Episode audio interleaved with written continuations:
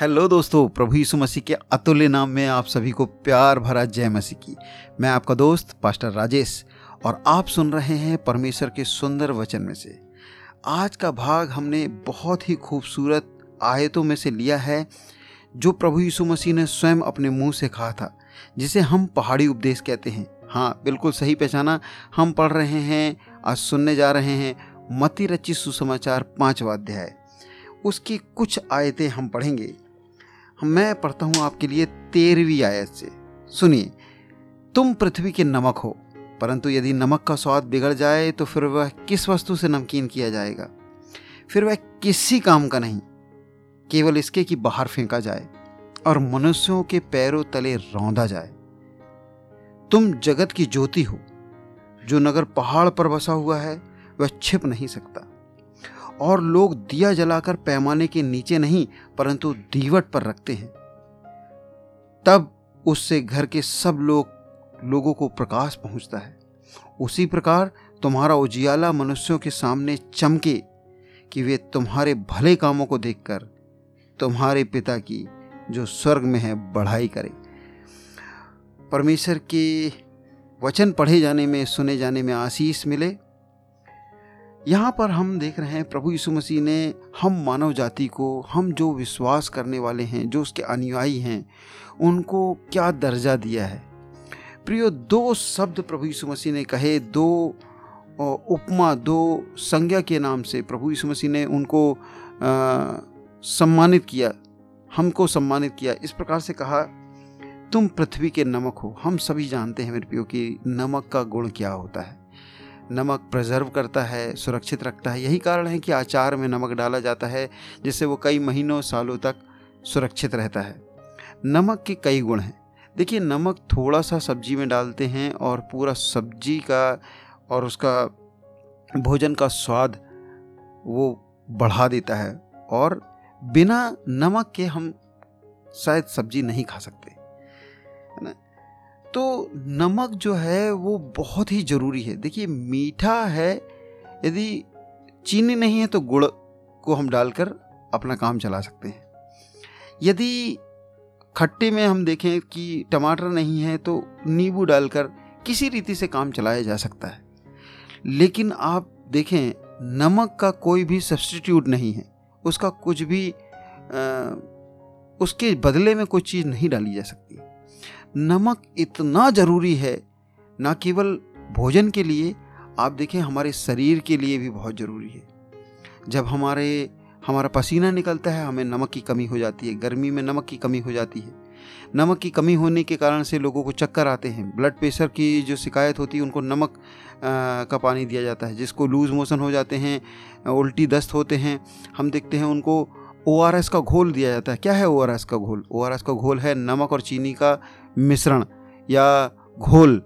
वो घोल उसको दिया जाता है। इसका मतलब शरीर में नमक नहायत ज़रूरी है।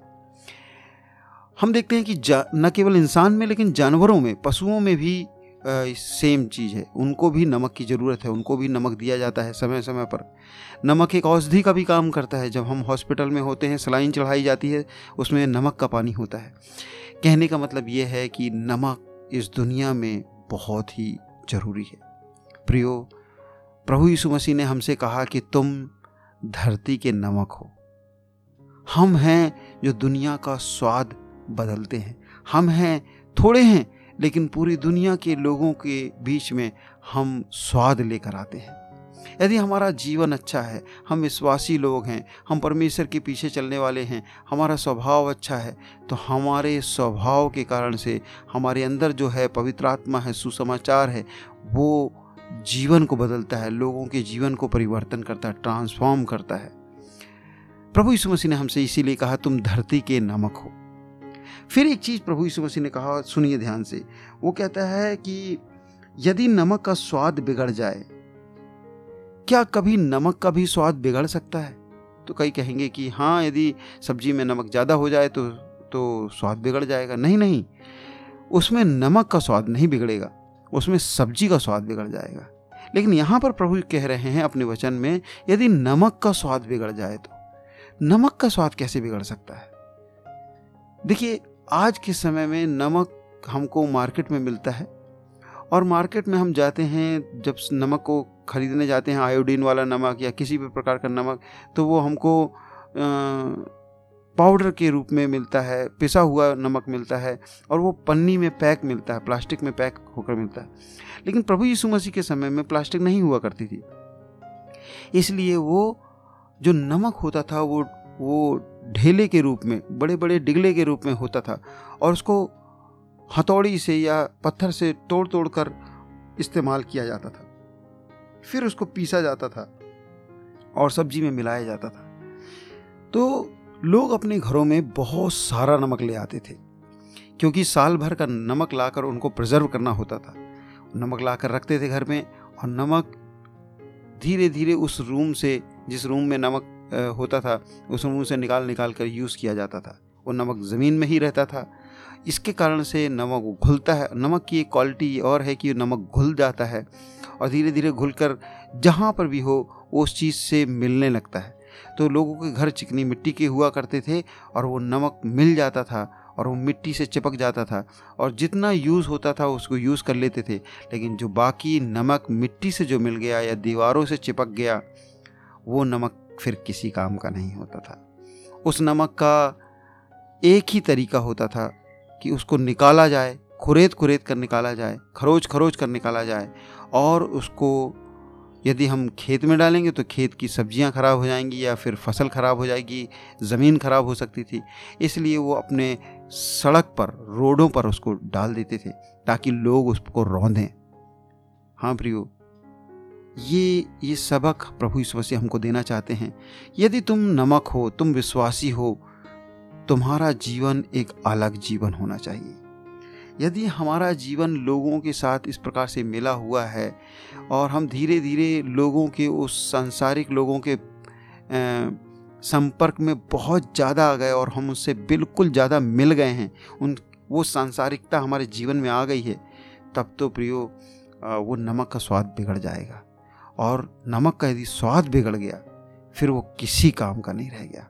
उसको एक ही तरीका है कि उसको सड़क पर वापस डाल दिया जाए और उसके ऊपर लोग चलें, रौंदें और उसको ख़राब कर दें। प्रियो, हम में से कोई नहीं चाहेगा कि हमारा जीवन यूँ ही नाश हो जाए। हम सब चाहते हैं कि हमारा जीवन दूसरों के काम आए, परमेश्वर के काम आए, हमारे स्वयं के काम आए, हमारे परिवार के लोगों के लिए काम आए। उसके लिए ज़रूरी है एक अलगा, अलगाई का जीवन, अलगताई का जीवन। उसके लिए ज़रूरी है हम परमेश्वर के साथ मिले रहें, परमेश्वर के लोगों के साथ मिले रहें, सुसमाचार और पवित्र आत्मा के अनुसार हम आगे बढ़ें। तब तो हमारा जीवन जो होगा, वो आशीषमय जीवन होगा। दूसरी बात प्रभु यीशु मसीह ने कहा कि तुम बोझ नहीं हो, परंतु धरती के नमक हो। दूसरी बात प्रभु ने कहा कि तुम जगत की ज्योति हो। हाँ जगत की ज्योति, पूरी दुनिया की ज्योति हो। ज्योति का काम है रोशनी देना। देखिए, बिना रोशनी के हम टटोल टटोल टटोल कर चलेंगे। कहने का मतलब है, अंधकार में जिएँगे। दुनिया को रोशनी की ज़रूरत है पियो पूरे संसार को रोशनी की ज़रूरत है। कोई हो जो उनके जीवन में प्रकाश डाले, कोई हो जो उनको उत्साहित करे, बुझते हुए, टिमटिमाते हुए बत्ती को वो जलाए, ना कि उसको बुझाए। ऐसे लोगों की ज़रूरत है। आज समाज में उत्साहित करने वाले लोगों की ज़रूरत है। प्रभु यीशु मसीह ने कहा कि तुम हो वो, तुम ही हो वो वो जगत की ज्योति जो लोगों के पास जाओगे और उनके जीवन को प्रोत्साहित करोगे, उजाला दोगे। फिर प्रभु ने कहा कि जो नगर पहाड़ में बसा हुआ है, वो किसी रीति से छिप नहीं सकता। आप यदि देहरादून, हिमाचल प्रदेश या पहाड़ियों की, को देखोगे, जब शाम का समय होता है तो वहाँ घर ऐसे लगते हैं जैसे लड़ियाँ लगी हुई हैं। और वहाँ के जब घर में रोशनी होती है तो छोटे छोटे से बल्ब जैसे दिखते हैं दूर से, और वो बहुत ही खूबसूरत नज़ारा होता है। मैं हिमाचल प्रदेश, देहरादून में रहा हूँ और मैंने देखा है कि बहुत ही खूबसूरत लगता है जब समतल के लोग पहाड़ी की ओर देखते हैं तो। प्रभु कहता है कि तुम वैसे लोग हो। तुम वो लोग हो जो पहाड़ में बसा हुआ है। एक मसीह व्यक्ति कभी भी किसी रीति से लोगों से छिप नहीं सकता, मेरे प्यो और छिपना नहीं चाहिए। उसकी अलग पहचान है। वो ऊँचा है, वो पहाड़ पर बसा हुआ है। वो लोगों के लिए रास्ता दिखाता है। वो बताता है कि देखो, तुम्हारे लिए रोशनी की ज़रूरत है। हमारा जीवन भी वैसा ही होना चाहिए। प्रभु ने आगे इस प्रकार से कहा, जो लोग दिया जलाकर पैमाने के नीचे नहीं रखते, है ना? लोग दिया जलाकर पैमाने के नीचे नहीं, परंतु दीवट पर रखते हैं। अब ये क्या चीज़ है? पैमाना? पैमाना होता है जिससे हम नाप कर लोगों को गेहूँ, चावल और आटा, दाल इस प्रकार से उस समय में दिया करते थे। उस समय के लोग जो है पैमाना लकड़ी का इस्तेमाल करते थे, जिसमें एक पसेरी मतलब पाँच किलो और दस किलो, इस प्रकार से दो किलो वो इस प्रकार से पैमाना बनाते थे और वो उसी से नाप कर लोगों को दिया करते थे। वो लकड़ी का बना हुआ होता था। आज भी हम दूध जब किसी को देते हैं या फिर तेल लेने जाते हैं, हम देखते हैं कि लोग जो है एल्यूमिनियम का इस्तेमाल करते हैं, स्टील का इस्तेमाल करते हैं, कई बार प्लास्टिक का भी इस्तेमाल करते हैं। उनके पास एक पैमाना होता है जिससे वो नाप कर दूध को या फिर तेल को या सामग्रियों को देते हैं। उस समय भी पैमाना हुआ करता था। और पैमाने का बड़ा कीम, की, कीमत हुआ करता था उसकी उसकी बड़ी अहमियत होती थी। तो प्रभु कह रहे हैं कि दिया जलाकर पैमाने के नीचे नहीं रखते। यदि पैमाने के नीचे रख देंगे तो क्या होगा? उसको हवा नहीं मिलेगी दिया को ऑक्सीजन नहीं मिलेगा और वो दिया बुझ जाएगा। तेल खराब हो जाएगा बाती खराब हो जाएगी दिया खराब हो जाएगा और हो सकता बार बार रखने से पैमाना भी जल जाए पैमाना भी खराब हो जाए। तो प्रियो परमेश्वर प्रभु यीशु मसीह क्या कहना चाह रहे हैं? कहना चाह रहे हैं कि यदि तुम दिए हो, तुम रोशनी हो, तुम ज्योति हो, यदि तुम सही जगह में नहीं हो तो नुकसान कर रहे हो। तुम उस चीज़ का नुकसान कर रहे हो जो परमेश्वर ने तुम्हें दी है।